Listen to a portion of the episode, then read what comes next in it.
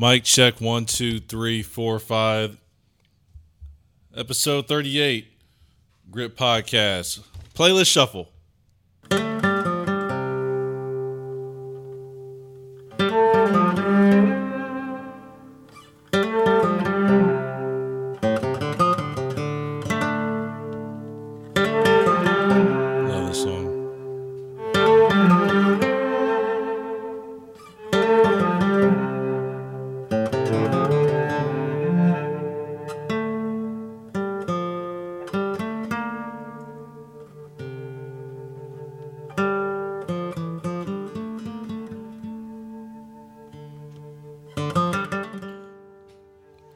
Episode 38 of the Grip Podcast. Talking with uh, John, Jonathan J.K. Morris again. Uh, we're going to get a little bit more into some sensitive topics as far as racism, white supremacy, you name it. You know what, what we love to talk about. Uh, you can follow the Grip Podcast on Spotify, iTunes, Podbean, Google Play, Instagram and Facebook at the Grip Podcast. Uh, when you search for us, uh, search for the Grip on um, Spotify, iTunes, Podbean, Google Play. Search the Grip, T H E, Grip, G R I P. Share the podcast with your friends and family. You want to continue the conversation. You can get your Grip Be Humane, I'm sorry, your Be Humane wristbands at skyent.live. skyent.live. It's how we're living. It's what's happening live. They're five dollars. One dollar shipping. The point of the Be Humane wristband is to get people to question uh, what it is. They ask you what it is. You get to tell them what your Be Humane issue is: civil rights, feminism, gay rights, global warming, you name it. I think I know, I know who wrote it. Well, I recognize, recognize that hand.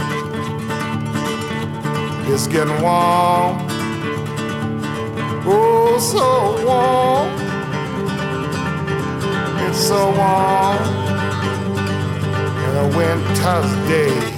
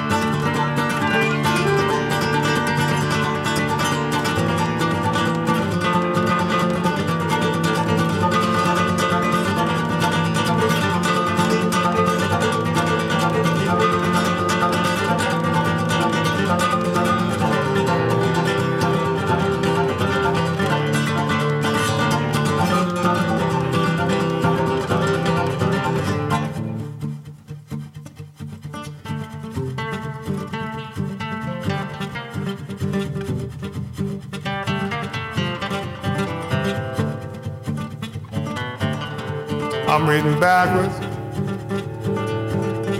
reading backwards on this page, hoping that the end, the end will never come. I've been wrongly, wrongly accused, been wrongly. I've been wrongly, I've been wrongly, wrongly accused.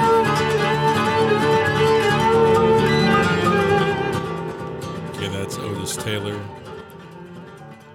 Nasty Letter. Album Truth is Not Fiction. I love that song. Um, can't remember the first time I heard it, but just after, I think that was the first time I, I ever listened to Otis Taylor. And uh, I just fell in love with uh, his music after that song. So I'm glad that came up. Like I said, I'm doing pretty well. haven't had anything too embarrassing come up um, over the uh, past few episodes. So I'm due, and we'll see. Uh, in a second here, we're going to go ahead and uh, call John.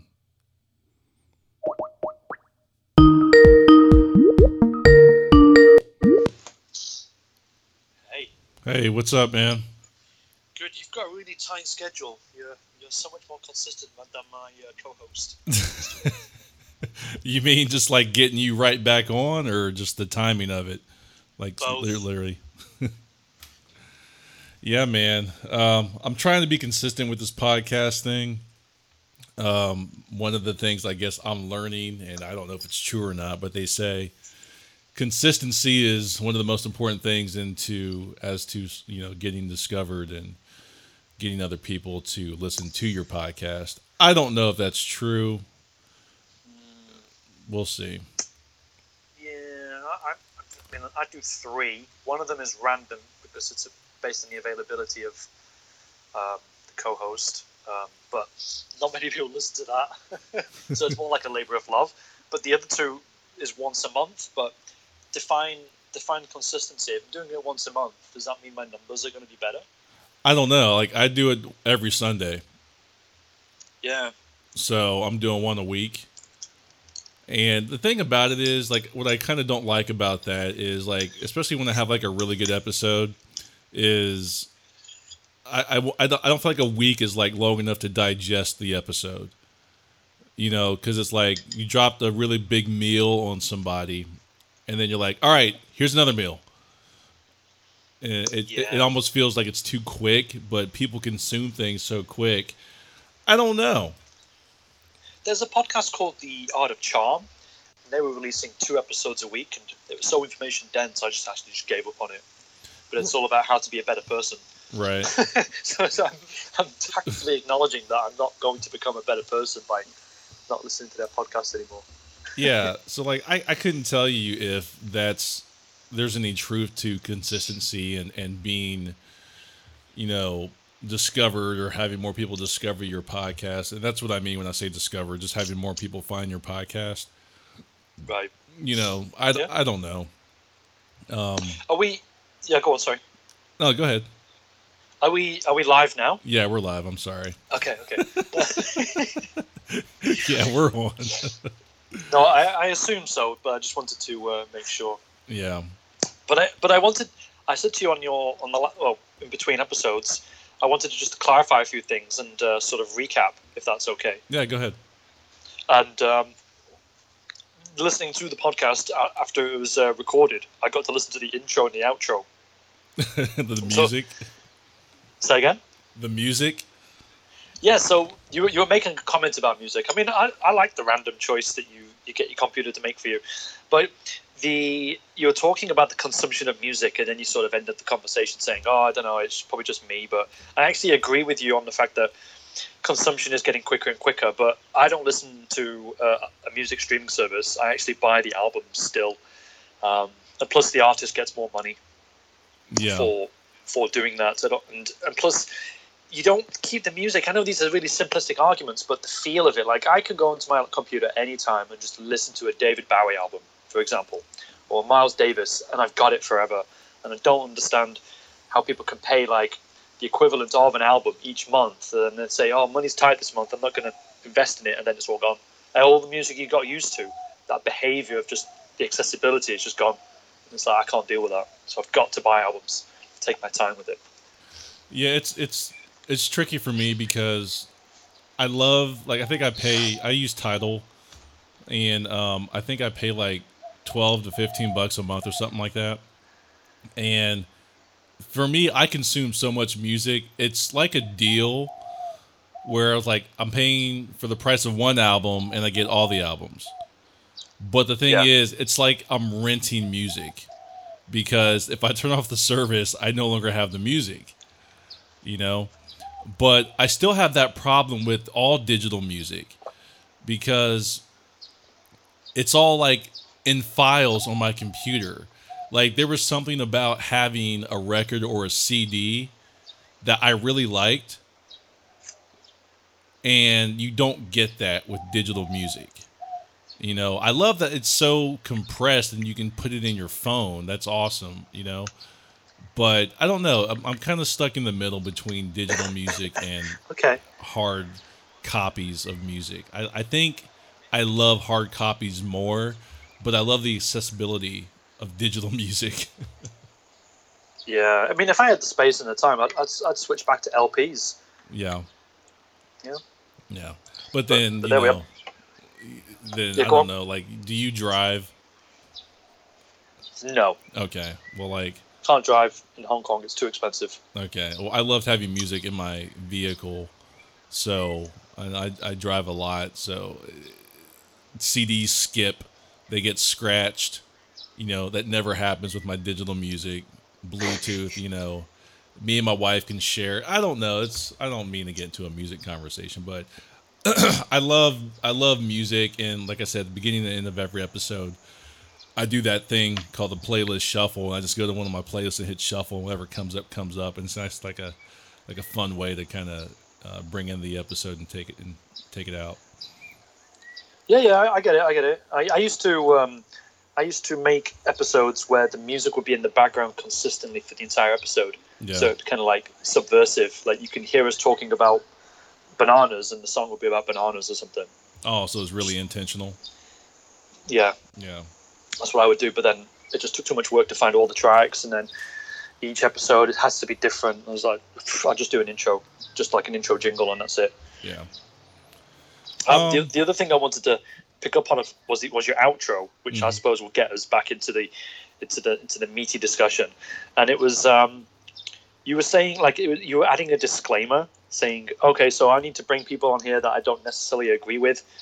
And um, I don't know whether it was just me just taking it a little bit personally, but I was thinking, what did we actually disagree on? Because I thought I was just um, explaining or just providing insight at the moment, and we haven't disagreed on anything. No, not really. Um, because I, if if we're being honest, so like most people I have on the podcast, um, kind of they're they're American, obviously.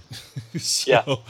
Um, and they're of like-minded thinking, and I would say you're there. Um, it's just I believe you know you're coming at it from a completely different perspective, and so um, whether it's disagreeing or coming off as disagreeing, um, or it could be just the way we're talking about it. Uh, for the listener, can you hear me? Yeah, yeah. Sorry. Oh, for the Just broke up a listener, um, I don't know how they're interpreting our conversation. I don't know if they're like, are they are they debating each other? Are they are they agreeing? Um, yeah, because I, I don't think we had any like huge disagreements about anything that I can Not recall. um, but that's the whole thing. Like I, I, I'm even that way in life, and some people might say that I am more agreeable with people, and um, I wouldn't say I'm agreeable. I would say that I'm open to listening to your point of view, and then you know we'll talk about it. But I, I don't like to hit people over the head with my points of views and opinions. So if you're saying something that I don't necessarily agree with, I'm not going to be like, "Hey, John, that was a shitty thing you said," unless it's like really shitty, you know. Um, so I'm going to kind of let you say your piece, and then I might come back and say whatever is I'm saying or what my my thinking is. So. Um, I'm like that way in life. I'm like that way with people and on the podcast because you're not the only person that I've talked to that didn't have the exact kind of same views as me. But my podcast has mostly been people who have different points of view that, that are different from mine. I wouldn't say necessarily disagree with my points of view. They just have different points of view. Um, like I'll have on like Hispanic women or um, a Muslim person. And we all kind of think the same way as far as humanity is concerned but you know we we come at it from different angles right? And points of views. And that might be where we are. I'm not sure. Um we'll we'll see. Okay. The so, so some of the re- oh, basic basically uh, before I move on. Okay, I understand, I understand that position a bit more, but I'm also feeling like you might feel you might get the heat.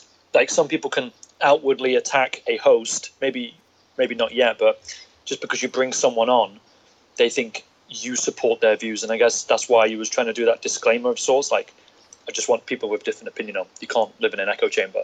Yeah, and we're being honest. I need to do that with every guest because I've gotten in conversations with people on the podcast where people assumed my point of view was the other person was the guest point of view, like you just said, and so um, I need to do that more. And I think it's important to do that because I want to show people that it's okay to have different points of view. You know, like it, we don't have to debate in a combative way. We can talk through it, and it's obviously easier said than done. Um, but most people kind of regress to like fighting and combat and, and name calling and you know all that stuff. And so I like I sh- I need to point out more that I like to talk to people that have different points of view than me to show how we can find some middle ground. So Okay. that's not exclusive to you. That's that's with a lot of people. Okay, uh, two things I wanted to clarify from last week, just listening to the episode, Mhm. was one about uh, the bluntness. Um, not specifically to me this time, but you asked me if whether Hong Kong people were blunt, and something I didn't explain was because most people here will speak to me in the second language. They actually, they actually do uh, become blunt in a way because they just want to get to the point, but they're not trying to be because there's no nuance with the way they use English. Mhm. Like I can choose, I can choose to be nuanced if I wanted to, or I can just get to the point. Whereas they have to get to the point here. So um, again, like when I brought up that issue of the American who got upset in Japan, there are things that people do to get to the point. So much like, um, excuse me, I told you I was just eating breakfast before you started. Um, a lot of people will say I'm boring in Hong Kong. They'll say I'm boring, and it's like, what do you mean you're boring? And it took me a few, it took me a few statements to get it. But what they meant was they're bored. they, they don't understand the ed and the ing, and it's adults and children who will say I'm boring. yeah.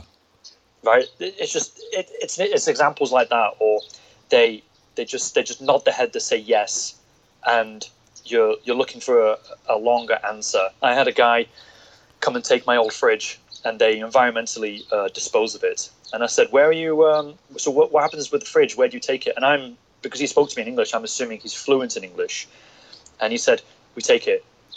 Yeah, but what what do you do with it? We dispose of it. And it's like, oh, okay. I, this guy, this guy doesn't obviously know enough to be able to articulate it in English.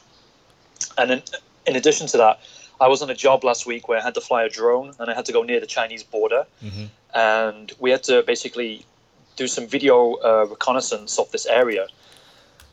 And we were being guided by these village elders who own the land. It wasn't. It's not the government who owns the land; it's the village people. And there was five people in the group, and I was the only English speaker, the native English speaker. And I had a guy who was basically internationally educated in Vancouver and New York, and he was Chinese. Mhm. And if I didn't ask him any questions, they wouldn't have explained anything to me because they just they just don't think about explaining it. And I've been I've been in various social situations uh, repeatedly where I'm at a dinner table and everyone speaks in Chinese. They won't accommodate the English speaker. Uh, they won't consciously accommodate me, and so my my um, I'll just won't turn up to some certain social engagements because I don't want to be the bad guy or I don't want to be the hassle, so to speak. It's like if you're all speaking Cantonese, why should I be there? And I don't mean that in a spiteful way. It's just like, why should you all accommodate me? The needs of the many outweigh the needs of the few in this case Mhm. to quote Spock. And so I'll just excuse myself. But on that particular hiking trip, because we didn't know, my boss didn't know, and he was with me, because he just said, "Oh, we're just going to fly over this uh, jungle part." And I was like, "Okay," but then 20 minutes later, we're still hiking, and it's like we could have just flown the drone 20 minutes around without hiking, and he didn't know. But because he didn't know, he didn't, and he was being spoken to, he didn't care to relay that information to me. So they they don't think about in a group speaking English at all. But it's not a rudeness. It's just what they're comfortable with and what they do. Whereas if you go to Germany, the Germans will switch to English to accommodate me. That's my experience, Oh, I see. Okay. right? So Yeah. I, I just wanted to add that flavor. And um, the other one was me saying black people, and you were saying that's, that's kind of blunt. Um, something that I'm, I I wish I mentioned last week was some further context to that is that, and maybe this can kickstart our conversation about race and perceptions and stuff. Mhm. The term African Americans, I, as a non American, find that offensive to black people hmm because it creates a distinction between a group of Americans and another group, which is the white group, which doesn't get the white Americans treatment. So that means that they are Americans by default, and then black Americans and the other type of Americans that are being used as words to, to, to you know to to group a group of people are now the other. You're absolutely you're absolutely right. So, yes, some Americans will say, you know, to me, why don't you use black Amer- uh, black Americans? And I have to explain on Periscope when I was using Periscope, and it's like, no, it's offensive. I feel, feel it's offensive. Other black people have said it's uh, it's it's offensive, and uh, I'm not going to use that. But I did say last week, black Africans. But black Africans, you're from a continent, and there are, you know, people who aren't white or black in a continent, and I think, I think you have to kind of make that distinction, especially if I'm comparing a group of black people to another group of black people. I don't know. Thoughts? Let's start this. Yeah. Um so this is the thing that I've been kind of gathering because I've been listening to you talk about this topic on Twitter with me like through the messaging and stuff. And I've been listening to all the videos you've been sending me. oh, okay, good. Yeah, and because I'm trying to understand your point of view on this topic and I think I'm slowly kind of understanding what you're saying. But before the, you want to give context to the listeners though, who I've shared? Um I don't know the guy's name. Oh, okay. Um, so his name is Eric D. July, and uh, he's a he's a black libertarian. Mhm. Uh, he he calls himself a black libertarian as well, just because he has a podcast. And he talks about obviously his take on racial issues in America. But okay, go on. Sorry. No, so like I have, I agree with some of the things he says, and I disagree with some of the things he says. Um, Okay. And like with your point of view, which I would assume is similar to his, I agree with some of it, and I disagree with other parts of it. So like what I'm, it sounds like what I'm hearing is, I think we're ultimately me and you, for example, are on the same page as far as the treatment of humans, right? Um, we both Sure. believe all people should be treated equally Yeah. right? And so you you just pointed out how black people in the United States are called African Americans, and then if you have um, you know Asian people here, they're Asian Americans or Chinese Americans or you know Hispanic uh, Americans, but white people are just called Americans, and that's absolutely wrong because it it's it signifies that like you said all the people of color are other. Right is that is that what you were saying? Yes. yeah. Whites are the default. white are real americans and everybody else is other? So yeah th- that that's wrong. And i've i've made that that point you know even way before i i've talked to you about it with other people to point out how white supremacy plays its role or one of the ways it plays its role in in you know american culture. And so the the issue with that is it's not black and white for me. Because although that's wrong to do that by saying by just calling us Americans and not acknowledging that we are African or mm-hmm. black Americans it's almost as if people are trying to unintentionally sweep away all the issues that come with being an African American. And if you sweep away the issue, then you're not resolving those issues. You're just prolonging those issues because you're not dealing with them. It, it's almost like for me as if like you're in a relationship with someone and you have some kind of issue with your spouse or the person you're you're dating. And rather than dealing with the issue, you just kind of gloss over it and say, well, that's wrong. We should do this differently or call it something else. You still haven't gotten rid of the issue. So if that makes any sense, that's kind of the overall like argument I have with things like what that guy was saying. Um, and it might be somewhat of your point of view. Like, I understand we should be treated equally, but we still have to acknowledge the differences because there are and there are so many like severe repercussions and consequences because of those differences. Does that make sense? Yes. Okay, so what do you what do you think about that? Well, watching watching Eric um, Eric D. July, he he sort of brought me into, and I've only just started subscribing to him, by the way. Uh-huh. Um, but I've been binge watching his videos, uh, especially with his takes on comic books and and then race has come second.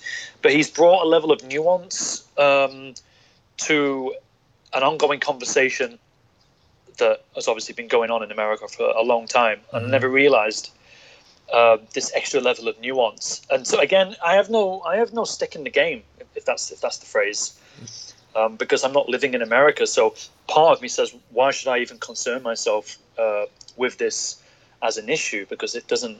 Because I'm I'm just basically on another planet uh, with regard to this. But I'm also actually fascinated, and I do feel sometimes that if there's a social if there's a social change in America, it sets a standard. Even though the perception of America is is because it's turning negative.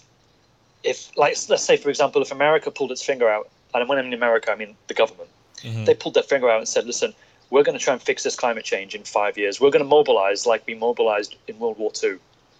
If they did that, everybody on the planet would also mobilize behind that, and we could solve this problem far quicker. But because they're because the Republican Party are just being such assholes, um, you know, we all get to suffer. So Yeah. they sort of set a trend, they set a standard that people do look up to. They do look up to America for certain things, and but at the same time, the problems that are in America are sometimes exclusively belonging to America. So there's this double-edged sword where even I am looking up to America for some sort of hope or guidance, and it, it's actually just some maybe some tech companies that are doing it instead, and or some th- flaman, I can't even say it, flaman, people with a lot of money who give money away, fl- flaman, PH, Yeah. philanthropists. Mhm. Do you know? Yeah, Yeah. I'm an English yeah. teacher. Would you believe? And I can't even say that. Philan- philanthropists. There we go. Got it. Yeah. And so you've got individuals doing it rather than the whole. Um, yeah, it's really weird because I don't have to get involved. No, or, but- or don't have to sideline, uh, be sidelined and just watch or spectate. That's the word. but spectate. but but John, don't forget your thought. I'm happy you do that yes, because yes, yes. That's the other just, thing. just beyond being looking up to America, but not just as a human being, I love that you're doing that. I love that you're doing that because more people need to behave that way, thinking outside of themselves. So I, I, I applaud that. Okay, thank you. there are people on Periscope who, who would say, yes, we want your opinion. But then equally, there are just as many who say, you're not in America, you don't understand what it's like. I got blocked last week uh, on Twitter by somebody who basically said that because I was uh, just making a point about those children who died uh, along the border in these concentration camps. And there's this whole conversation about whether these are concentration camps. And they are. I, I believe they are. Certain people believe they are. And it, but if AOC believes they are, then then people get upset and say, "Oh, she should go back to bartending. She doesn't know anything." And it's like, ah, this is not constructive. But they are concentration camps. It's just they're not being gassed yet. But this, the, the gassing is not what makes it a concentration camp. It's the fact that you just concentrate a group of people there and lock them up against against their will and against the uh, the law of the land I agree. people want to again people want to make these dis- distinctions and say no no what we had in nazi germany that was a concentration camp and that was a default so when we get to that and we start gassing people then we will um, then we'll call it a concentration camp and then we're on your side but they came here illegally and so But I feel like they would even detained. justify them being gassed. I feel like they would say, "Well, they're criminals, and they should, and so they deserve this." It's this Well, cognitive dissonance kind of thing.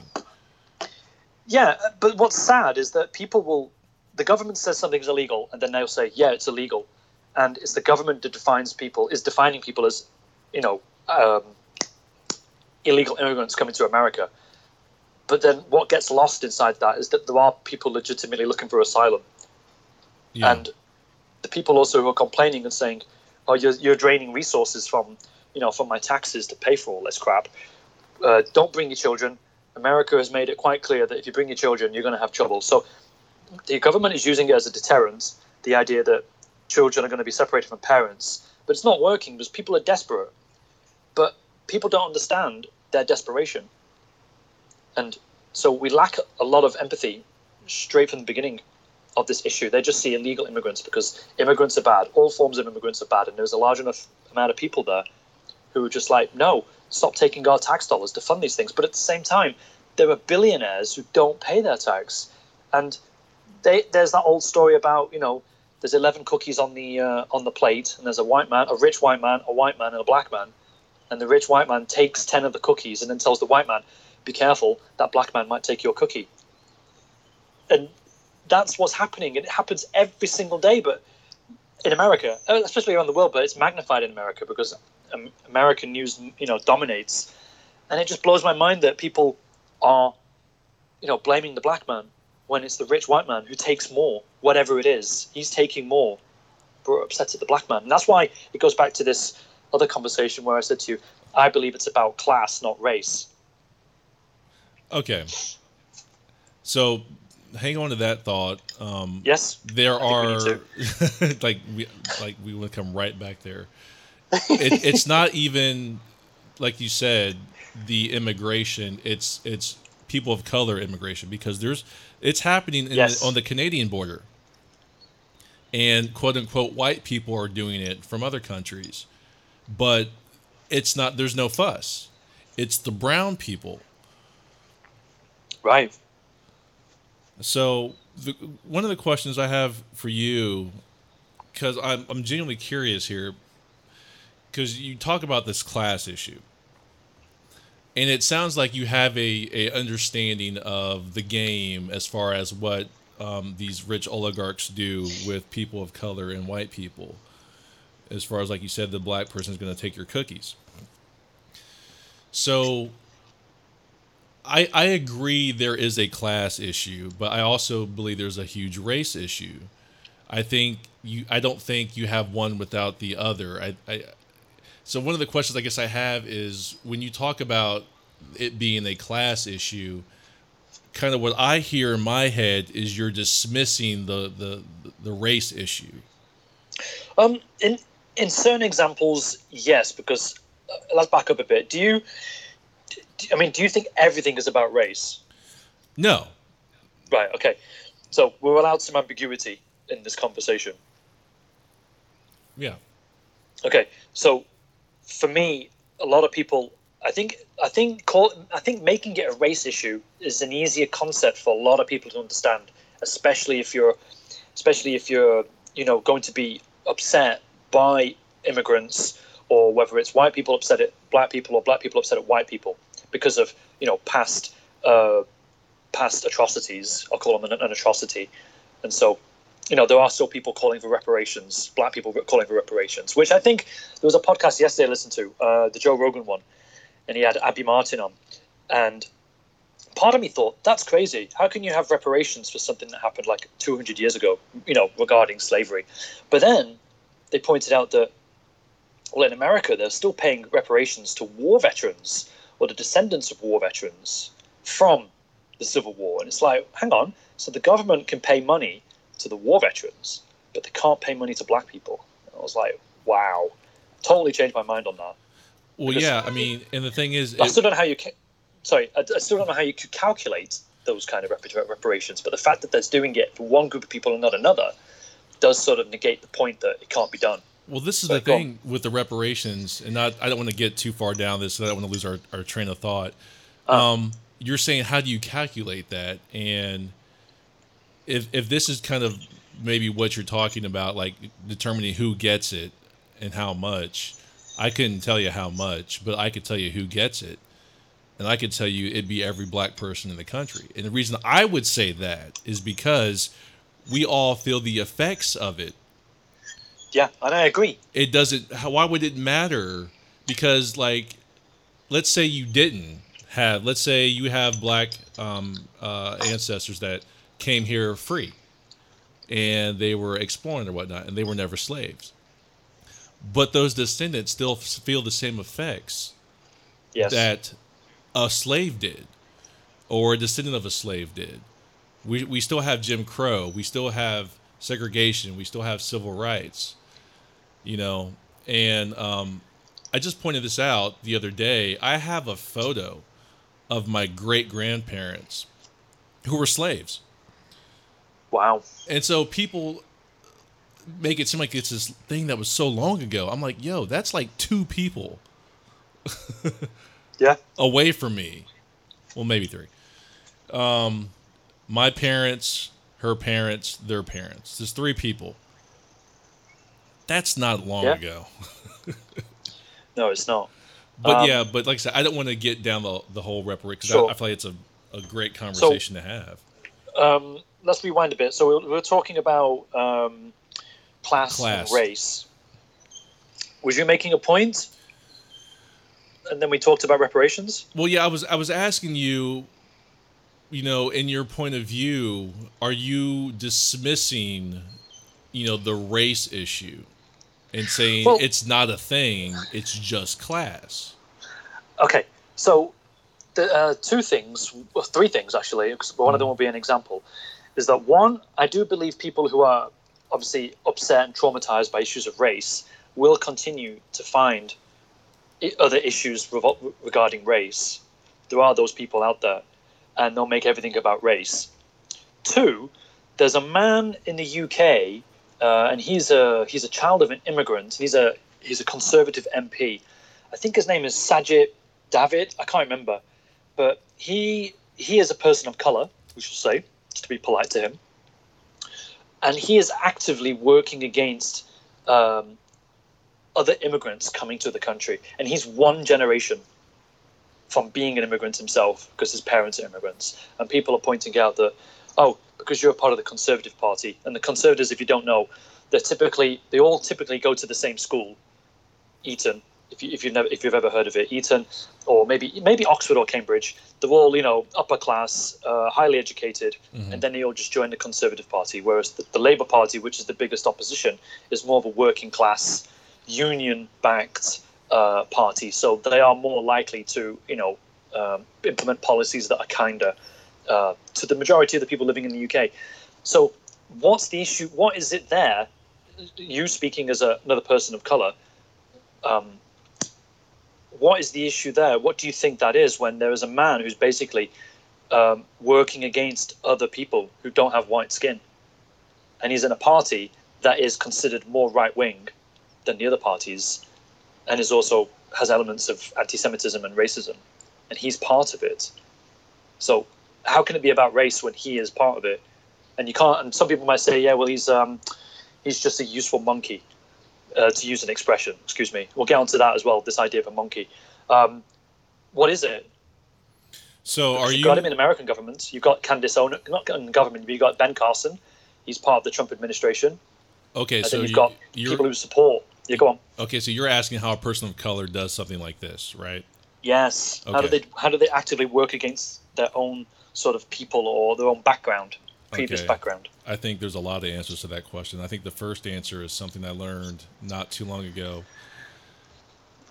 Um, how can how should I say this? And I don't want to mess this up. um, how can a let's say let's let's take a straight white man and a straight white man who is uh, what's the word uh, for people who for men who um, don't like women and i mean Misogynists. misogynist right how can a misogynistic man marry a woman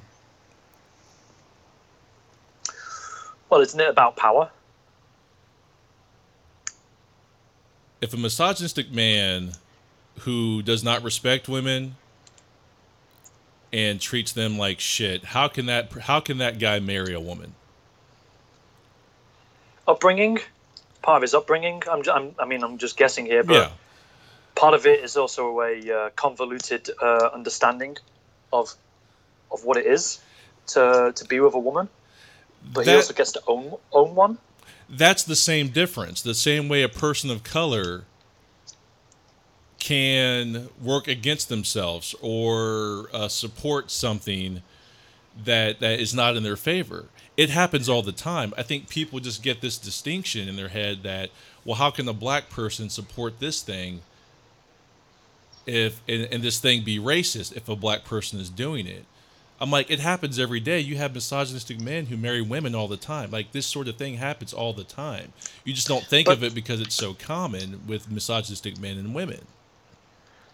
I get I get your point, but uh, a, a single misogynistic man doesn't um, sort of create any agendas or drive any agendas uh, with a relationship to a larger group of people, unless he goes to like somewhere where there's a there's like a group and you can just type on the internet with other misogynists. But- Whereas but does- a but does- don't they? has. Pardon? I don't know. I don't know. I don't know how a misogynist works, but Mhm. I think this. I think I, I get what you're saying, but I think like a, a politician Mhm. has an agenda, or politicians have agendas, and then they work also in the confines of group and groupthink.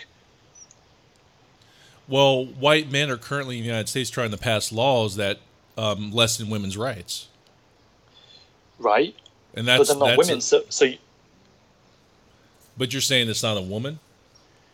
Well, you have women, who, but the, you do have women who support those those laws that are trying to be passed and have passed. yes, That the uh, again, I, I think they're are- are actively to working. They're actively working to support their own. Again, they've othered. I mean, there's different types of othering, but I think they've othered themselves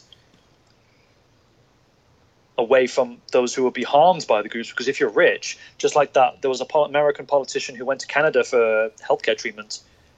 Some guy on the Republican side, and people pointed it out because because they have healthcare, you know, socialized healthcare in Canada.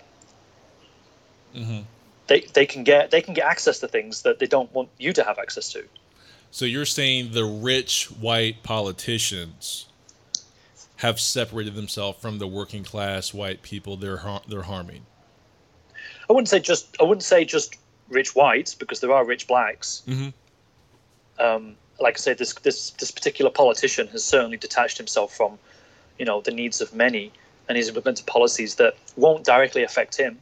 So he's in effect he's raising up the uh, drawbridge on uh, certain entitlements, and so I think I think some of it is part of the group that you're in. You know that phrase, "You are your five best friends." hmm So I, I, I honestly believe that his five best friends are just um, racist pieces of crap, uh, but they all happen to be white, but he's accepted somehow.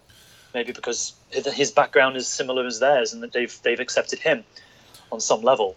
Um, but again, it goes back to those individuals, and you were saying, well, a misogynist will still marry a woman, Mhm. but then it's about power and control, isn't it? Then maybe they're using him. Is, is there? Am I using it properly if I say Uncle Tom? Yeah, you can say Uncle Tom. Right. Okay. They're using him as an Uncle Tom, and they might not communicate. They might be doing that subconsciously, or they might be saying, "Oh, we can get the coloured vote or the black vote, whatever it is in, in, that's happening." So, So he's just a use, useful idiot, isn't he? But he doesn't. He probably doesn't. Be, he's not none the wiser. well, that's another part of the, the my response is that you have a thing such as self hate, and then you have just idiots. Okay. Um, As far as black people working against themselves, um, or people Okay, voting so- against their own interest. explain.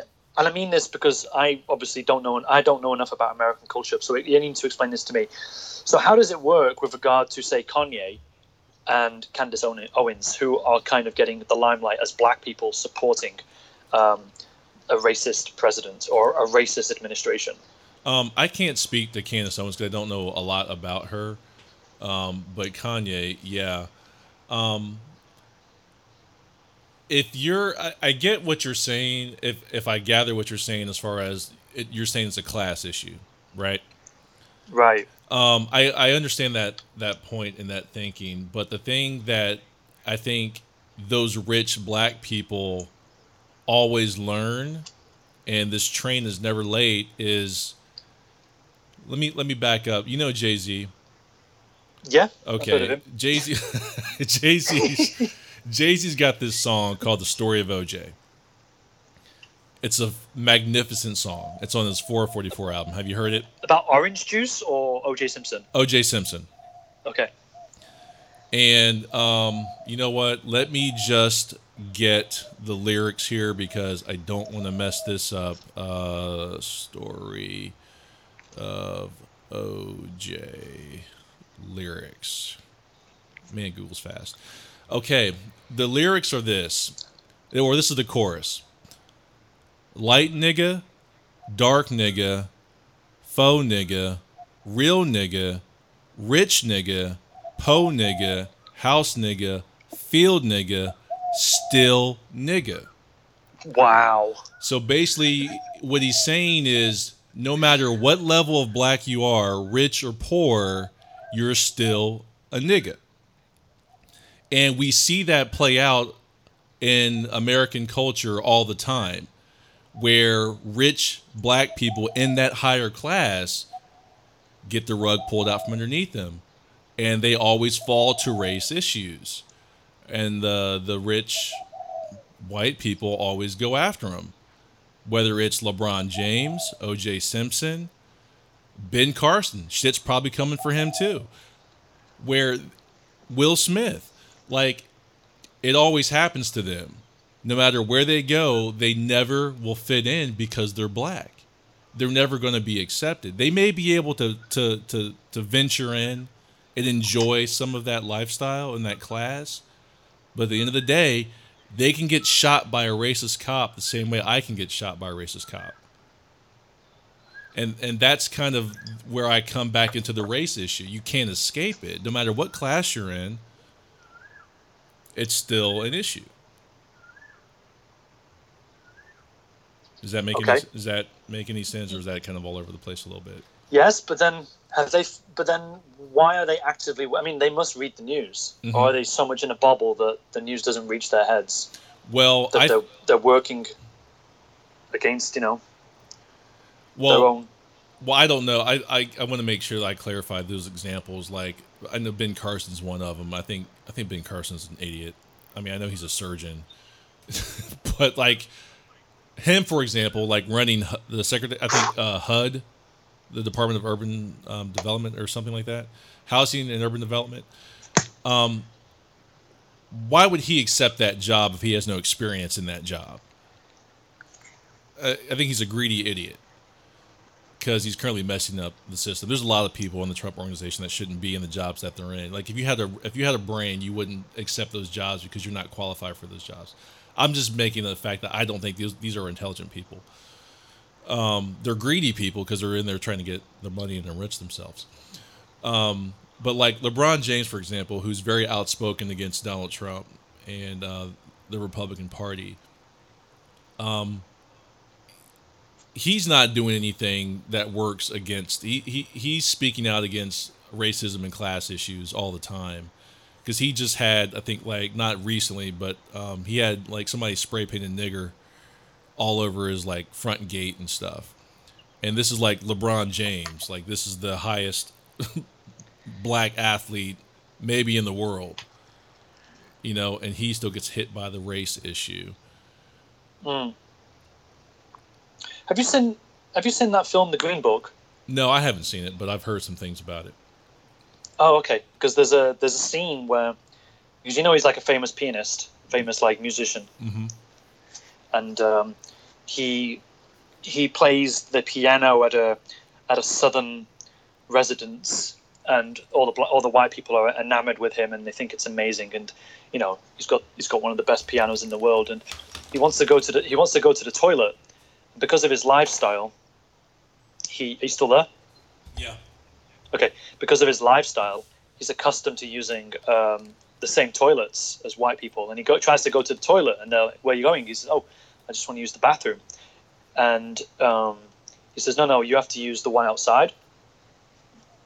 And it brings it back to him that, oh, he's not really fully accepted. He's seen as like a, a novelty, maybe, or a curiosity, because they're amazed by, you know, his his ability to play the piano just because he's black right so it becomes exceptional. And they're not rude to him in any sort of way. they're still polite and cordial to him, even at the point of saying you're not using that toilet. They're still polite to him, but you know it's rudeness. It comes from a position of ignorance, and uh, it obviously upsets him.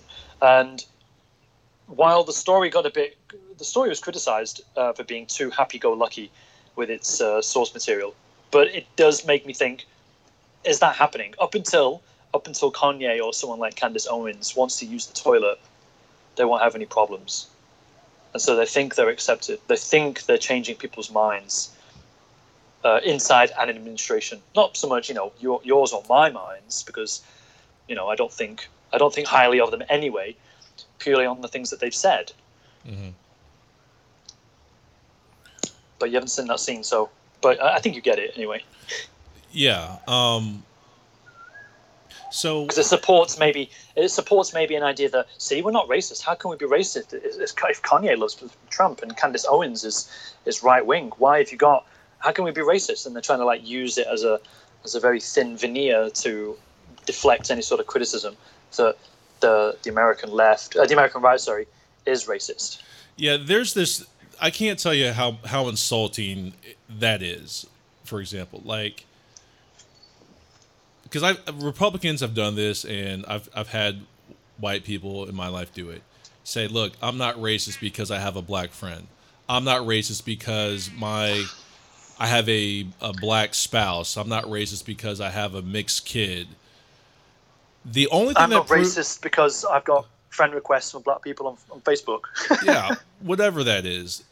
The only thing that proves you're not racist is not being racist. That's the only hmm. thing. So to, to to march a black person in front of me and say, "Look, this is my black person. I'm not racist." That's even more racist to me. That's You- that you that's that's- maddening. you know that's the very first episode of It's Always Sunny in Philadelphia. No, I haven't seen that show. I hear about it though. Oh, it's it's. I mean, they're, they're making a joke, and he isn't actually a racist. He's just he's just misconstrued as being a racist, and he takes this black girl on a date, and she's into him, and he takes him he takes her to the coffee shop, and uh, he's in love with the coffee shop uh, lady. And he's like, "Now this is my friend, my." Af- He says, "My my African American friend, my lovely African American friend." She's like, "Right, okay." And he's like, "Well, I'm on a date with her," and she's like, "Right."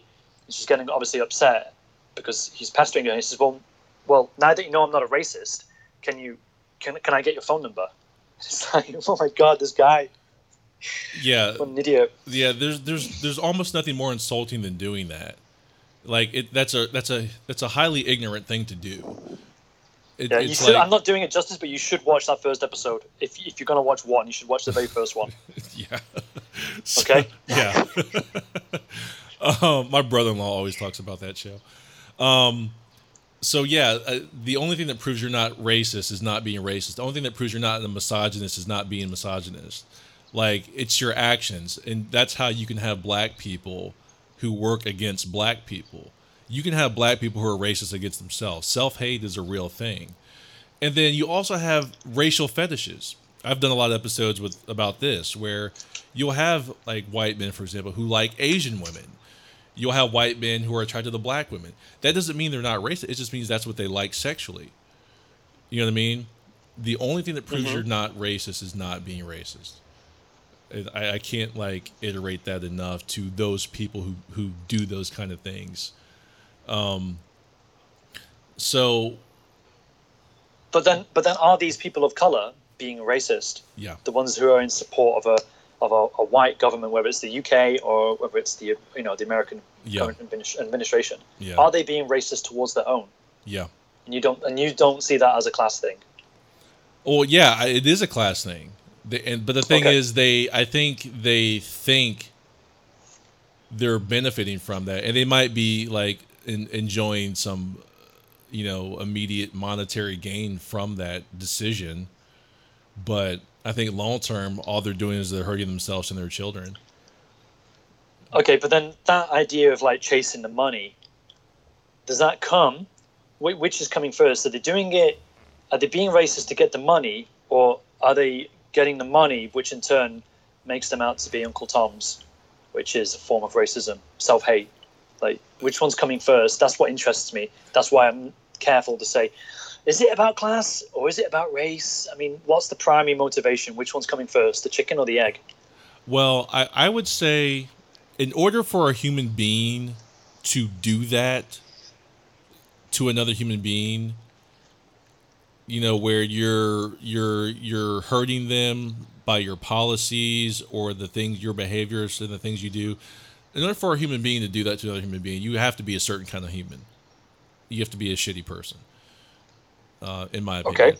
So That I can agree with. I, I, I, I think, you know, their pursuit. I mean, I don't know that you could really say it's one or the other. I, I think it, it could be either or. It could be they're born, because you have this all the time where you have people born into a class. You, ha- you could have black people born into a class and they're not aware of the issues that other black people face because they're in a somewhat position of privilege because they're born into a rich family, a Right, rich but then black should family. they should they get involved? I think they should because let's say that their financial situation changes. Okay. What's the end game? You know what I mean? Like, if your financial situation changes and now you're not rich anymore, now you have to hang out with the rest of us. How are you going to get treated? You should have fought for what you should. You should have fought for what was right, for the equality Okay, of all human beings. But then, if you look at it, if you're looking at some people might be looking at it purely on terms of race, and they can have a negative reaction to my interest or positive reaction to my interest.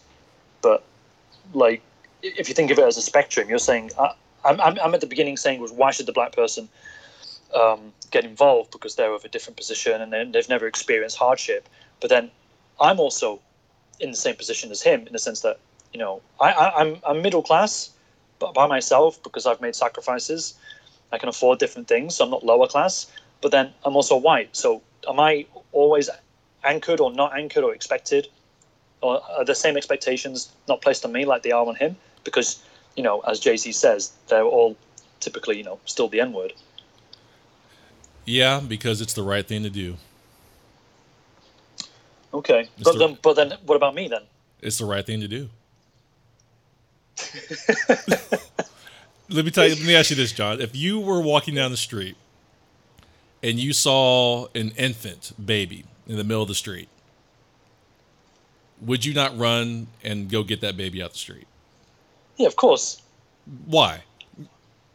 because it's the right thing to do. to use a great man's words. You know, like people who aren't upset about the children at the border, who I've had people say some pretty insensitive things to me about it.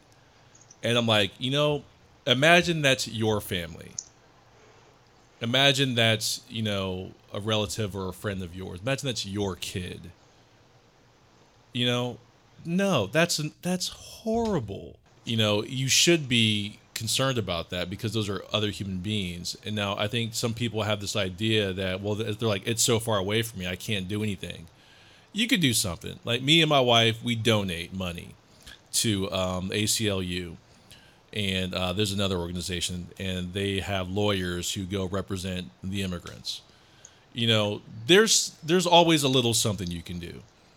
Um, and there's a lot of issues in the United States and eh, well the world. You know, um, there's always something that you can do to make somebody's situation better. It, it, it's just having that kind of empathy when you see a homeless person begging on the corner. You know, if you got a dollar, give them a dollar. You know, get something. Um, so it's just having empathy. Um, is how I look at it. It's the right thing to do. And you know, I don't know if you're religious. Um, I'm not. No, I I, I'm not. I do believe in God, but I'm not like religious. I don't. I'm not a Christian or anything. Um, so if you believe there's a judgment day, you know, there's some motivation for you. What'd you do? I don't. Well, I don't believe in. Well, you know, the right, the political right, is linked to religion, and you know, if if, if they actually believe the things that they were saying, then they would be kinder people. Um, they do. They do seem to cherry pick uh, the Bible Yeah, uh, ridic- to ridiculous amounts, and it's it's too easy to to, uh, to sort of own them on Twitter when they say stupid shit um, because they don't believe in it. They're using it as a as a way to sort of um, corral other people, I believe, Mhm. uh, more simple-minded people who do believe it. It's just a, it's just a mass, it's just a form of control yeah. or a way to yeah form of control. Keep it. I'll just keep it there like that. Yeah. So Um, I have another. I have another example for you if you if you want to move on. Or no, I was going to go back to class. okay, no, but still, I'm, uh, I'm still trying to find nuance in this idea of uh, race or class. And what you're saying, yeah, if you just say be a nice person, then it's kind of it kind of like sidesteps this idea that well, it's it's you're just a shitty person. Um, but then how you perceive yourself is wholly subjective, and so obviously there are some people, whether they're black or white, they do believe they're doing good things, and that it take a lot of effort to shake them from this from their from their sort of ideology. Just like this particular MP in the UK who thinks he's doing good things, or um, he's just. But then good, like for example, if it's if you're saying if you're saying, you know, don't be a shitty person, he might think, well, if more people come to this country, then fewer people in the UK have opportunities because the immigrants are taking the opportunities from our people, so to speak, even though he's not white. hmm So, so from his point of view, he is doing a good thing, isn't he? That's that's that's the problem with. I mean, I get behind what you're saying. Yeah, because they it seems that everybody- kind of subjective. Yeah, but everybody. It seems that everybody in, who has a position of power cor- is is corrupted, and as they say, you know, power corrupts. And it just seems to be consistent. There's only a few people uh, politically that I know of who who don't try to harm anybody, and you know, objectively, they are trying to not harm anybody. Whereas these people are probably can, can make an argument and say, well, we don't want them here because we don't have enough jobs, we don't have enough housing. So, you know, why should they get all this stuff for free? And the natives have worked hard for their, you know, social credit for other people to take it. So they make this moral argument and they honestly believe it. Yeah. Um, I'm sitting here thinking about how to how to understand this class and race conversation, and it, in my head, it it's almost like let's say class is a car engine, The what? A car engine. a car engine, and racism is the fuel. This is another Matthew Sky analogy. it's the it's the fuel that drives Okay. the engine. It's kind of how it I think about it in my head. You can't have one without the other. You need the Okay. fuel for the engine. But Yeah. if you if I want to take your analogy further, um, let's pretend you need an you need an well don't pretend you do need a, an ignition Mhm. to light up that car. What is the ignition? Is it media representation? Is it perpetuated stereotypes? Is it misunderstanding? It's driving. gonna it's gonna be whatever it's gonna be how like when those two things collide, like there's there's a reaction, like you said, the ignition, like there's a spark, something's happening. It's gonna be whatever that incident is in my head. It could be it could be slavery, it could be a police shooting. It's gonna be an event, something Right, that but- points it out, right? Yes, but then if the if the event is being misrepresented, then that that isn't it isn't what it appears to be, is it? Wh- What do you It's mean not you? wholly s- about other people saying, "Well, that's racist." So How do you There- mean there like it could be rep- misrepresented? Like what you're saying? Okay, so take take a white supremacist for example. Uh, again, the Joe Rogan episode yesterday Mhm. was talking about Richard Spencer, and he's not getting so much media attention now, and he's trying to he's going gone to rallies, and there's literally like ten people turning up, and there are elements inside U.S. society and outside, let's say the Russians, who are uh, who are sowing the seeds of discontent and making it making something about something. And it probably doesn't exist. I don't know how much you have known about this, and this sounds like really whack, but there are there are Facebook pages that um, will take the position of the black man in America, and then there are other pages that will take the position of say Southerners who want to succeed from you know from the United States. I say Texans, and they create these Facebook groups, and then they build up an audience because they look American. They look like real Americans are having these issues, and then they hold these rallies in the same place opposite one another, and they've talked about it many times on the Joe Rogan podcast. So this is my only source for it, uh, directly about the, this example that I'm talking about. So there are elements outside of America that are trying to interfere with the society, the fabric of society inside of America, because they know that Americans generally have a have a binary take on many issues, and if you can upset enough people, then they can believe certain things are happening in their country when they're not. So Richard Spencer, the media don't really focus on him anymore.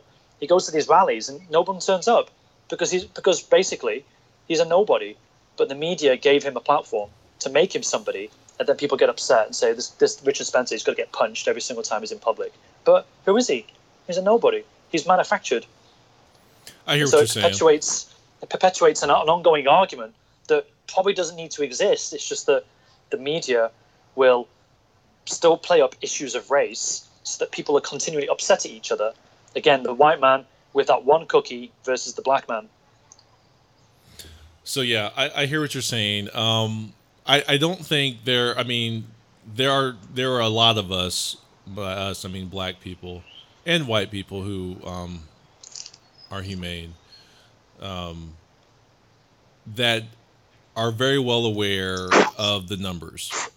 You know, like Trump lost the, he lost the election. If we're being honest, you know, by like by like a million or plus something votes. He he won popular vote yeah, he won by the Electoral College, which is a whole nother conversation, and that's got a lot of gerrymandering involved in it.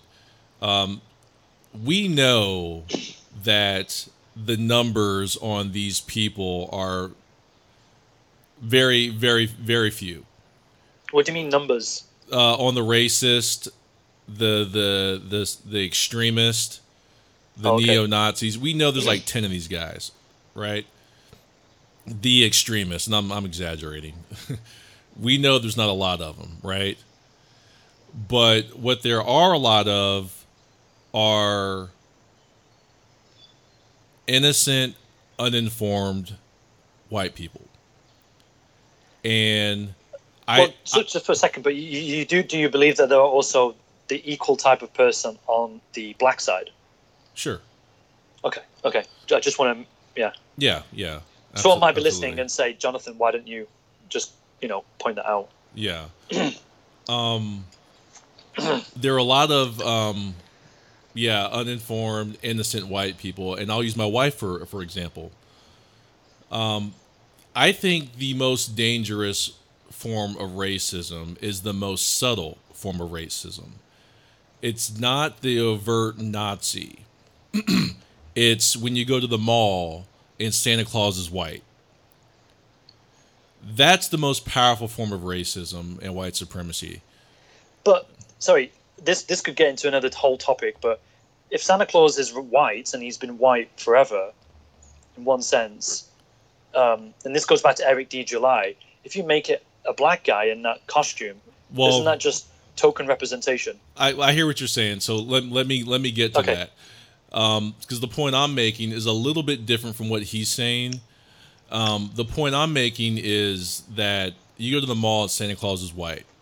Okay, You go to you turn on your TV, and all the the heroes are white.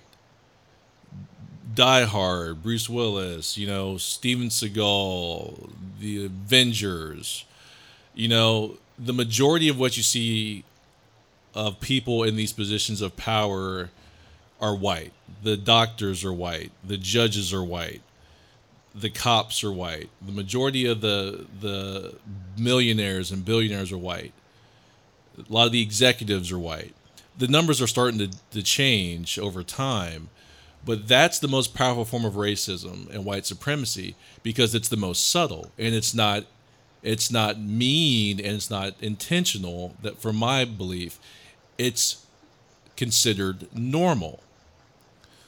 So, my son, for example, he sees white characters in all of his cartoons. He then subconsciously begins to think white is normal. So when he sees himself in the mirror and his skin is darker, he's like, well, I'm not normal. I'm other. That's the most dangerous form of racism, in my opinion. And that's what gets a lot of people hurt in this country. Whether I- it's I, a I, mm. yeah, go on. Sorry. yeah, whether it's a police officer policing someone, um, because you don't know where they're getting their information. You know, do they have any people, uh, friends that are people of color? Are they getting their information from TV shows and movies where they show black people as gangsters and drug dealers? So when they see me walking down the street, they're like, "Hey, that's probably a bad person. Let me pull him over and Yeah. check him out." okay, I want to. I want to just want to push back against that. Mm-hmm. Uh, what you said, and there's there's still a lot to unpack, and I didn't actually make my third point, but I'm, I'm but it's okay. I, I can I can hold on to it. Mm-hmm. The you're talking about black representation for children, uh, but at the same time, um, Eric D. I'm not going to quote everything from Eric D. July, but it's poignant because I only listened to him yesterday about it, and so I'm listening to two black people, and so you two have got a difference of opinion. But he's saying He makes good Uh, I points. I listened to his video. Right. Um, and I've also got my own interpretation of what you just said about children being underrepresented. But he's saying that children will play with anybody. They don't care and they don't think about race until parents or the environment, another element of environment, um, It's interferes learned. with that child's right. It's learned. Yeah. And so you're saying you're saying your child will grow up, but is he learning about this othering because he is othering himself? Is he learning that from you primarily because you've thought about this issue a lot, and so subconsciously somehow you're giving that to your child? Now you can say maybe I'm not, maybe maybe I don't, you know maybe you are. You don't. I don't know your situation. Plus you're in a different country to me. Mhm. But when I was a child, I could watch Bruce Lee movies. I didn't other myself watching Bruce Lee. Now you can say, well, it's because you're white, but at the same time, my background, we were uh, lower middle class. My dad was divorced. Um, you know, we didn't have a lot of money. But when I saw Bruce Lee, I was like, wow, this fucking dude is amazing. I wish I could do, you know, uh, I, I would just call it karate when I was like six. I never set myself up as an other to that person. Mhm. So speaking from my own experience, I've I've always had Asian culture in my life because I used to live in Hong Kong as a baby. I was around Hong Kong people. Um, then my dad obviously watched Bruce Lee movies and all sorts of imported Asian movies, and so I've never I've never got behind this idea entirely that um, you need black or you need Asian action stars to uh, appeal to other people who aren't necessarily obviously of that of the uh, of the race aspect that you're talking about. But at the same time, I do want to see. I'm not saying I don't want to see. I'm saying you know because Black Panther is amazing, but at the same time, Black Panther, for example, took a lot of money. But is it because all the black people went out and saw it, or is it because it's a really good movie and everybody who's interested in comic books saw it? And even the media narrative would say, "Oh, it got the black people out." So does that mean that black people will only watch black people's movies? But that in itself is a form of racism. And supposedly then, oh, there's an untapped potential here, so we need to make more black movies. When really, if you just make good movies, then everybody will see them, and you just you just try to be st- not strategic. What's the word I'm trying to think of? If you start defining who should be in a movie based on their skin, then it causes other problems. Whereas I think Hollywood, because we're off roughly the same age, Hollywood is of a different age, so uh, different space. It comes from a different time. Watching movies as a child, the the white people were in the majority, but are there are there Asian um, are there Asian and black movie stars now that people can look up to? I would say yes, but at the same time, look at China. China only has Asian superstars. And no one says to China, hey, you should have more representation. Now, obviously, China is like 92% Asian. So I would say that, you know, 92% of their movies should have Asian people in it. But in America, you can say, well, Americans, white people are still the majority. But then they've got that, um, what's the word? Not it's uh, inertia. They've got this inertia thing going on where, yeah, there were white people hired, hiring white people, and you've got to open it up. There's all sorts going on, but again, I don't believe wholly in this idea that if you grow up as a child and you see someone different, that you're going to sort of say, well, I'm not represented. Well, I'll say this from personal experience, from my experience, having being a person of color. When you grow up, and or when I grow up, and that's what I see, is uh, white characters all the time. Um, it messes with, and uh, I'm being honest. You just have to. You're just gonna have to take my word for it because this is just my personal experience. No, well, yeah, I have to. I can't dismiss it. And again, Yeah, it- I, I didn't make my point clearly, but you live in a different environment, so it's Yeah. going to like have compound effects. uh, No, cumulative effects. It, you assign value to things in life whether you do it whether you're aware of it or not. And so if all i see is white white white and i don't see myself represented anywhere you begin to look at yourself as different. I, I don't know that's something that you somebody can teach you but i think it's going to happen naturally over time because it happened to me where you know, I would look down on black people because I was surrounded by white people growing up in Columbus, Ohio. I go to Memphis, Tennessee, where there's a bunch of black people, and my my world's like shocked. It's like it's it's like a 180, and I been I then begin to learn about self value and self worth. Oh, we're important too because believe it or not, like I go to a predominantly white school as a kid, those white kids treat me different. So I guess at the end of the day, kind of to, to your point about representation, to kind of cut through everything, if I could just maybe try to get to the point, I think the point is, or the, or the issue is, this country, I'll speak about the United States, Mm. has opened up a can of worms and they've never really dealt with it. And you can't put the toothpaste back in the tube. you know, you squirted it out like it shit's out there. And it's so ingrained in society, you can't get around it. You're going to run into it anywhere you go, whether it's intentional or unintentional you can't get away from it. Any every single kid on this on, this in this country is going to learn racism in one way or another because it's a part of American history. It's a part of our society. I'm going to see it when I walk out the door of my house. Like it's so ingrained in everything that we do, you can't get away from it. And like I said, it's it's the most subtle ways that a lot of my white friends, I'll point things out to them and they'll say or do something around me, and I'll make the point that, that hey, maybe you shouldn't say that sort of thing because that's insensitive to me, or you should have never thought about, or you never thought about it this way. Um, I can't think of a specific example off the top of my head. Um, but they say things to me like, oh, I'd never thought about that. The same way I'll make an ignorant comment about women and my wife will say, "Hey, Matt, you should think before you say that because of this thing." And I'll say, "Hey, I never thought of that." Because that's not my point of view. My point of view is limited to what, you know, I see and I experience.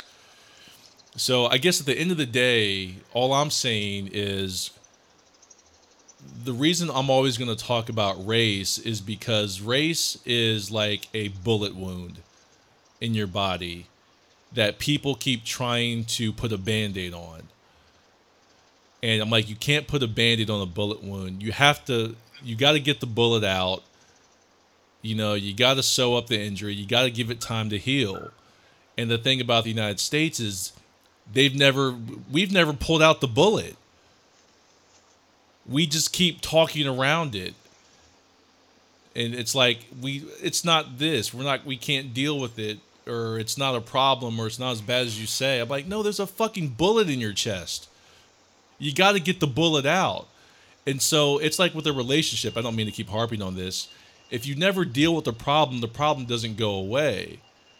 In any relationship, you're going to have to deal with the problem if you want to have a successful relationship. So that's how I think of it. I'm like, we have to talk about this shit. It's awkward. And the funny thing is, nobody wants to talk about it. That's how sensitive it is. Except, okay. like nobody but- like you if you and your and your your partner have a real sensitive issue and I'm, I'm sure you guys have something it or maybe you don't i don't know you Actually, know actually, I'm just trying to think. We don't have any sensitive issues. yeah you guys might have a great relationship but let's it's say a perfect relationship, Matthew. you know but let, let's say i'm super sensitive about okay i'm a germaphobe right okay this is this is a real thing you know and all i like to wipe off shit because i'm like oh that shit's dirty wipe it off. You know like i touch a gas pump and i come home i want to wash my hands immediately.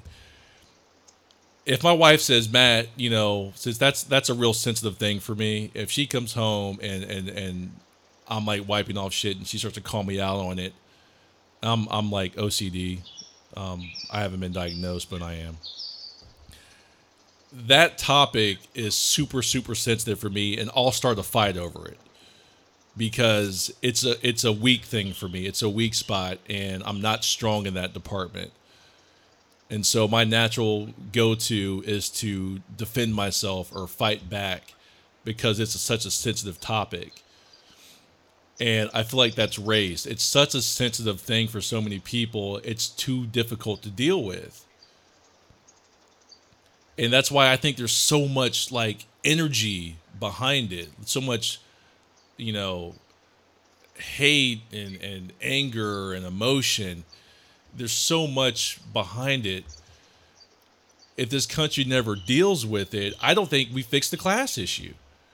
Because I believe you, there is a class issue. If we can get white people, black people, and Hispanic people to vote together in this country, we could have a whole nother party that addresses our issues because I'm not and I think your your guy was saying this on YouTube like how he talks about Democrats and it's like the the Fox um in the hen house or something I can't remember how he put it. They get you with being like we're your friend. I don't think there's a black person with a brain that thinks Democrats are here for us. It's the lesser of two evils. I don't look at Democrats as the saving grace and I damn sure know that Republicans aren't. So what a lot of us are doing is we're we're just we're choosing the lesser of two evils. You know, Republicans are actively passing laws that reduce our civil rights. That's like a thing happening right now where we're like starting to get a little freaked out. Okay? Democrats won't do that. Democrats will use black people to get in power and they will pass some laws that fuck with us, but they're not going to be as bad as the Republicans. and it's like, and then what your boy says, the guy on YouTube, he says he's a libertarian, so he's to vote Republican or Democrat. A lot of us look at that as, well, if we're being honest, my friend, you're supporting the Republicans, whether you want to or not, because they're going to show up to vote and they're going to win and in turn we get fucked with. So Good kind point. so it's like you it's kind of like putting your head in the sand. I'm like dude you're gonna have to pick a side. You can't just say i'm a libertarian and like i'm not gonna get involved because they're both fucking us. We know they're fucking us. You know? But they're not fucking us as bad. Yeah, yeah. well, There's so much to unpack here, and we've already been talking for like an hour twenty. yeah Um, i mean you said it'd amazing, probably be a few episodes yeah, uh, but then I don't know if people want to keep listening to me talk about this. Um, how can I say this? Yeah, you know, ultimately, I have to know my place. Um, there are there are things that I'm just not going to fully understand because I've never set so, never set foot on your soil, and I'm taking the words of say Eric D. July. I'm taking your words, Yeah. and nothing can. I think. I, I think actually this is a, this is a good thing for everyone to to take from. Is like, if you don't know, then you just shut the fuck up. And the more, the more, the more I learn about it, the more I feel like I should just shut up. um, even though I would say like I'm trying to get involved, trying to you know keep myself up to date on the, the nuances of the issues or even just the big issues. You will always, to use a word, trump me in that regard because I have no life experience. And I, I think there's enough people in this world who, who think they do have the experience and they don't. And they still, like, I, I'm saying, like, I should stop talking. But there are enough people in this world who, who don't say that, who aren't as uh, cordial, and they want to continue it because they want to be right. Not, not that I'm saying I'm, I'm right or wrong. It's I just don't have that experience. So, you know, what am I even doing in one sense? No, I I mean, like I said, I love that you do that because I think one of the only ways that we figure out this race issue and class issue is we have to talk about it. Like so many people say, "What's the solution?" And the whole thing is, I don't know. I don't think anybody knows. But I think how we get there is just start talking to each other. And then also, I think people, to me, seem to be looking for this big sweeping change you know i don't think it happens that way i think it's i think it's inches i think it's little victories i think it's very little victories i think it's little inches i think it takes every single person i don't think like a black president getting elected solves the problem. It definitely does not you know? It's it's it's it's little inches man. It's me talking to you on the podcast. It's you know it's my neighbor dealing with issues within their family. It's it's little it's inches. Yeah, you've got to, uh, but you've got to communicate those those those that expectation because people did expect something big to come from the Barack Obama presidency, and actually, I consider his presidency a failure. Um, I don't think he was. I don't think in the end he was very good, especially with his foreign policy. Um, he just seemed to do the same things as all the other white presidents. Uh, personally, I mean that could be another conversation. hmm Um, but looking at it from from again outside of America, I don't know what you're getting on the inside, but I know that obviously it will be, be. Will it be a binary issue? I don't know. I'm making an assumption there, but there are things that we felt outside of America that were just like, but he's just doing the same thing as Bush, and yet he's supposed to be the savior. He was he was hyped as the savior. People got upset, and then. And then there's this massive disappointment. Oh, we're not living in a post-racial society. Oh, I thought we were. Oh, I guess not, because you know, it, it came back to, well, rebound with this next president who supposedly is not a racist. Well, one of the most important things that I can tell you from my per, my perspective is the great success or one of the great successes from President Obama's presidency was representation. right. because my my best friend from high school, his son was born during um, he, he's black. His son was born um, under President Obama, and when his um, when his son got older and Trump got elected, he says to his dad, "Hey, Dad, a white man can be president." Wow. so that's bananas you know but like what's what's that kid's you know ceiling? Like how does he see the world? This is kind of that representation conversation again like how does he view himself? And this is something that um unfortunately a lot of white people i know take for granted because you're so well represented throughout Uh. the world. So it's not an issue to to you and i'm not saying you specifically but Sure. just white people like they're like well why is that important? I'm like well it, it's not important to you because you're so well represented. You see yourself everywhere. We don't see ourselves everywhere. And then we run into all the issues when we're going to get like a job you know because white people like to hire people like to people like to hire people who look like them has, has been my experience. So you know that's why you might see a lot of black people working with other black people. Um, but the whole thing is we're not in positions of power and through a lot of pos- you know, places in this country, so we can't do a lot of those hiring. Um, so that's why represent, representation is important because it gets us jobs It gets us fair treatment. It gets us out the prison system. It keeps us alive. That's why representation is so important to people of color because it saves our lives and it makes our lives better. Yeah. Because, you know, that's why Black Panther was so awesome for so many people of color because it just it just creates it lets people's imagination go wild. You know that you got Netflix? No, I don't. I don't subscribe to movie or music. Okay. Um, there's this series on Netflix called Now They See Us, and it's the most. I think it's now the most viewed show ever on Netflix, and it's about the five black kids that were wrongfully accused in Central Park for raping a, um, a white woman.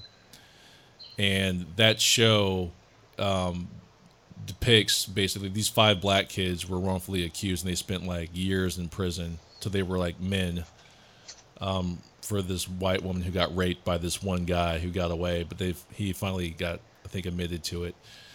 Um, but that show's the most viewed show on Netflix, and you won't believe like the conversations that white people are having with black people because of that show. They're like, "Oh, so the prison system is unfairly targeted towards African Americans."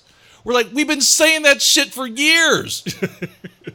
Yeah, But- it takes a movie to uh, to open up someone's uh, brain. yeah, but you watch a Netflix TV show and you're like, "Oh." We're like, "Yeah." You know, so, Yeah, so that's why um, I say personally representation is so important in film and in, in, in so many things because it literally saves our lives.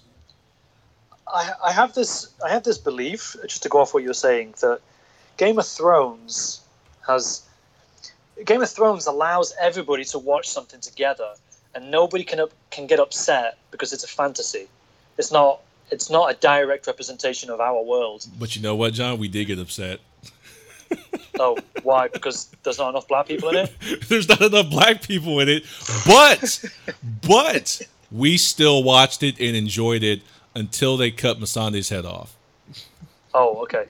Wow. Um, no, but there's themes in there that, you know, basically, if you're trying to, like, you're saying that the prison system is incarcerating more black people, and the white people are like, oh, yeah, yeah, yeah, I'm sure, I'm sure, I'm sure. Then they watch a TV program, something that isn't going to offend them so much, as much. I know some TV shows do, but they don't have someone who might be, they don't take it personally because the TV is a passive form of entertainment. Yeah, it's easier to Well, it's different to a person engaging with you and saying, "Listen, white people are doing this, and they feel, you know, like shit because, well, I'm a white person, so that means I'm, do, I'm this person that you're talking about." They take it personally, but a TV show like Game of Thrones allows people to see, especially how evil people are and the different shades of being evil exist. You know, you have Cersei Lannister, who is basically one of the most evil characters in the show, but she loves her children. And so it allows all the characters to have varying degrees of like,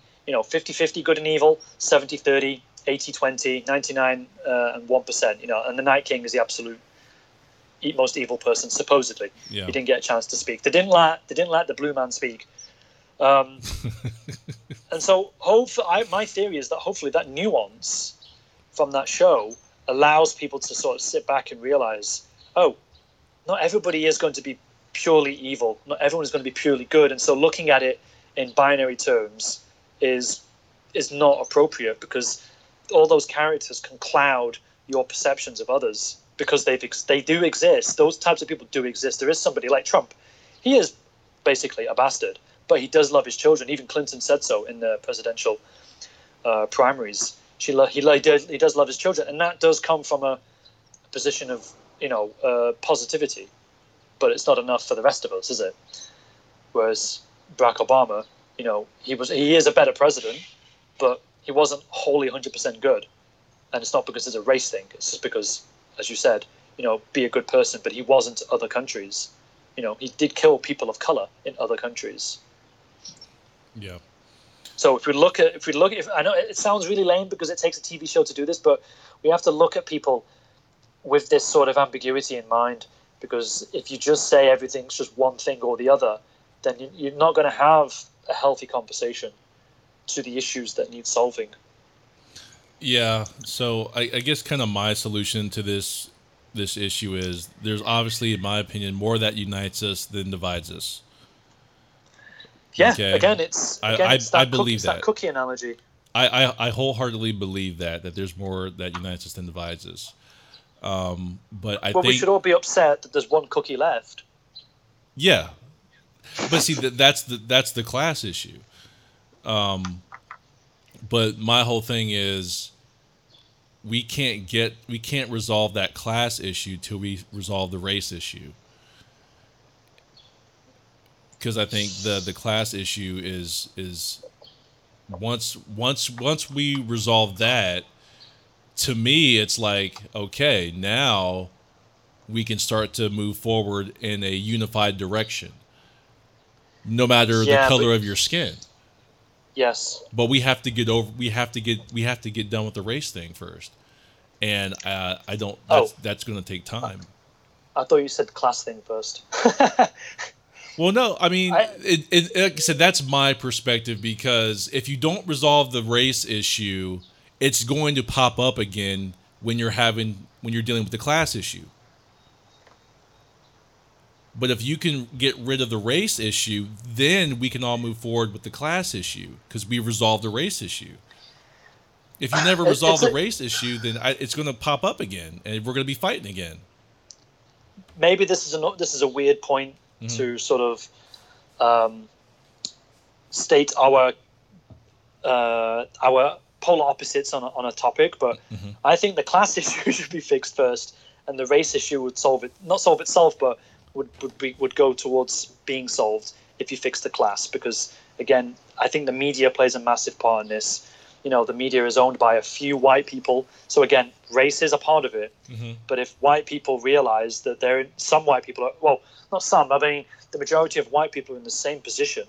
Um, although this could be very contentious, me saying this, but I just mean economically, if they're in the same position as black people, then they should look at each other much in the same way that Bruce Lee would say, you know, we're all, we're all, we're all the same under the under the heavens, right? 'Cause he mm-hmm. talked about representation as well. He's, but he said, you know, we're all brothers and sisters under the heavens. Right. And if we realize that and we work towards that, it would solve. You know, and we could we could unify. Then yes, we would solve this class issue and the race issue. I- that- I think solving one before the other is a bit weird. I think both have to be solved because we have to see the. It's it, it's the it's the rich white man that's the problem. I mean, I'm, I'm open to that, them being resolved at the same time. Yeah. I'm open to that. Um, I, I have some. I have three three things I want your opinion on before we wrap up because I feel like we should we should be wrapping up. We probably agree should. Or disagree? Okay. we probably should. Um, but uh, or should I save it? No, I should tell. No, maybe I should tell you, and then you can give me the answers next time. okay, so let me let me write it. How about down. that? So we can leave it on a cliffhanger. Okay. Okay. So I'll give you these. I'll give you these three examples without trying to like uh, lead you into like questioning them. Um, so I'm saying there's everything about race. There was an issue in Sweden with H and M where there was a black kid wearing a T-shirt or a jumper, and it said "the coolest monkey in the jungle," and That was fucked up. people on Twi- people on Twitter said this is an issue of race, but people on Twitter don't represent the people in the real world, and the parents, obviously, who were in charge of the child, had to sign a model release form, and the parents were black. Now, they didn't have a problem with it because we use that term.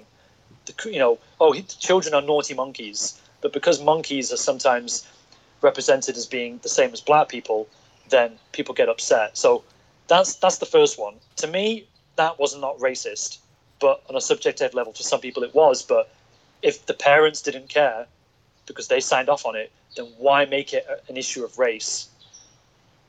And if this is and if and if the word if to if to represent people black people as monkeys in America is very common, it isn't outside of the U.S. So your perceptions in the U.S. shouldn't be transferred to us outside of the U.S. because then you're just perpetuating new issues for the rest of us to sort of talk about that we've already have no issue with. Okay. Okay. That's the first one. That's the first one. when Hurricane Katrina happened, there were some white people uh, trapped in a stadium with loads of black people. And in the news article that I was reading, the black people supposedly were going to attack the the white people. Are you still here? Yeah. Okay, it's just getting poor connection on my end.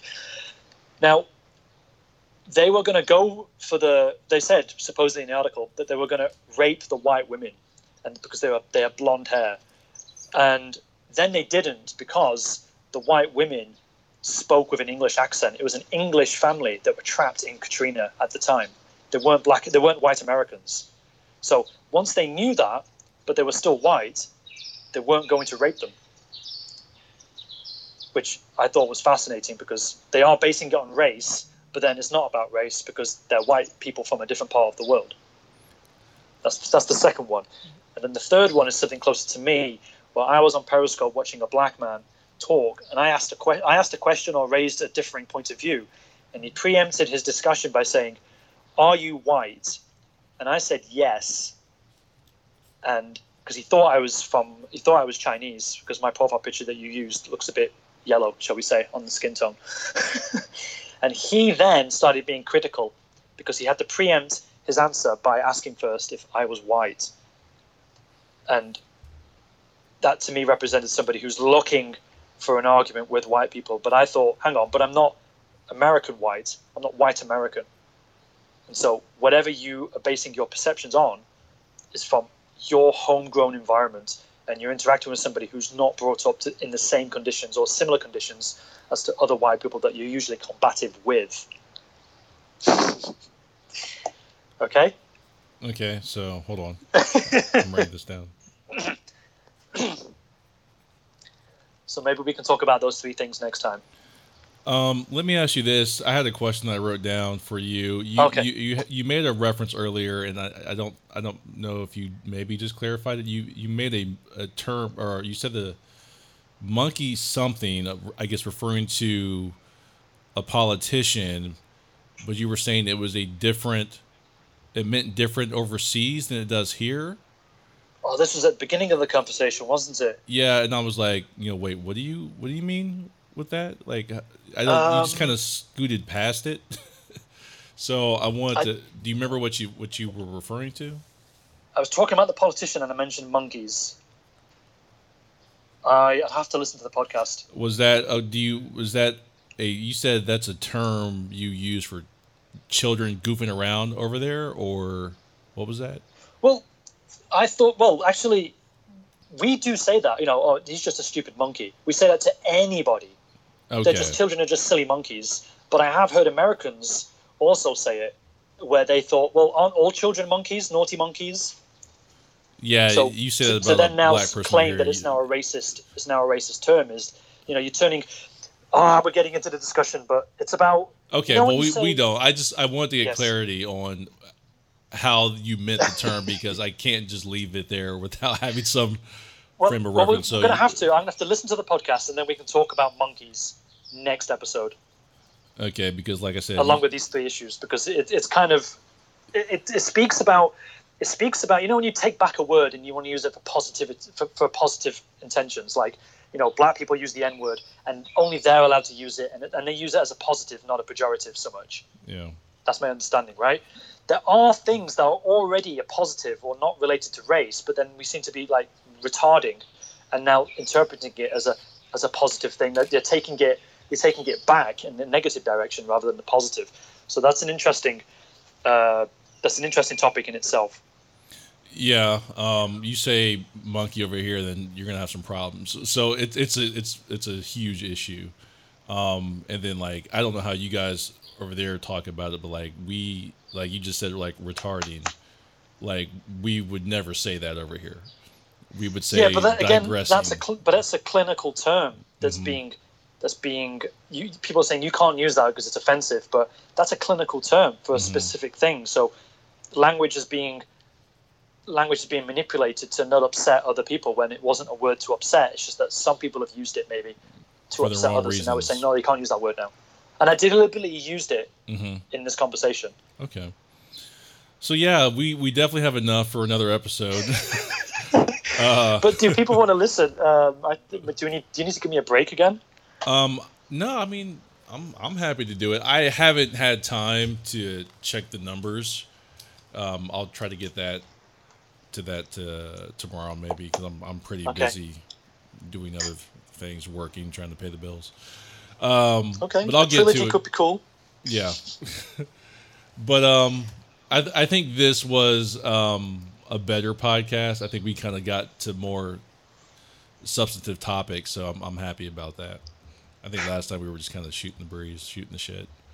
Really, I thought it was just an explainer, Yeah. more of an explainer than anything. I, Because I thought we were deliberately not trying to get into anything. You just wanted We- me to we explain were. this part of the world. So yeah, I'm I'm very happy about this. I, I like that last episode. I'm not saying it was a bad episode. I'm just saying uh, this felt more like we had more of a direction with the conversation, Okay, okay, in my opinion. good. Okay, Um. So yeah, I'll I'll get with you and we'll figure out uh, when you want to come back. I, I want to have you back soon, so it's up to you. okay, cool. All right, man. Enjoy your day. I know it's morning over there. It's it's night over here. 8:42, 8:42 a.m. Yeah, 7:42 p.m. here. Okay, well, not too late for you then. Yeah. All right, man. Okay, thanks, Matthew. I'll see you Take soon. care. You too. Sure. Mm, Bye. Bye. Bye. Bye bye. All right. Uh episode 38, I believe. Jonathan J.K. Morris. Let's go ahead and go to the playlist shuffle and see what happens.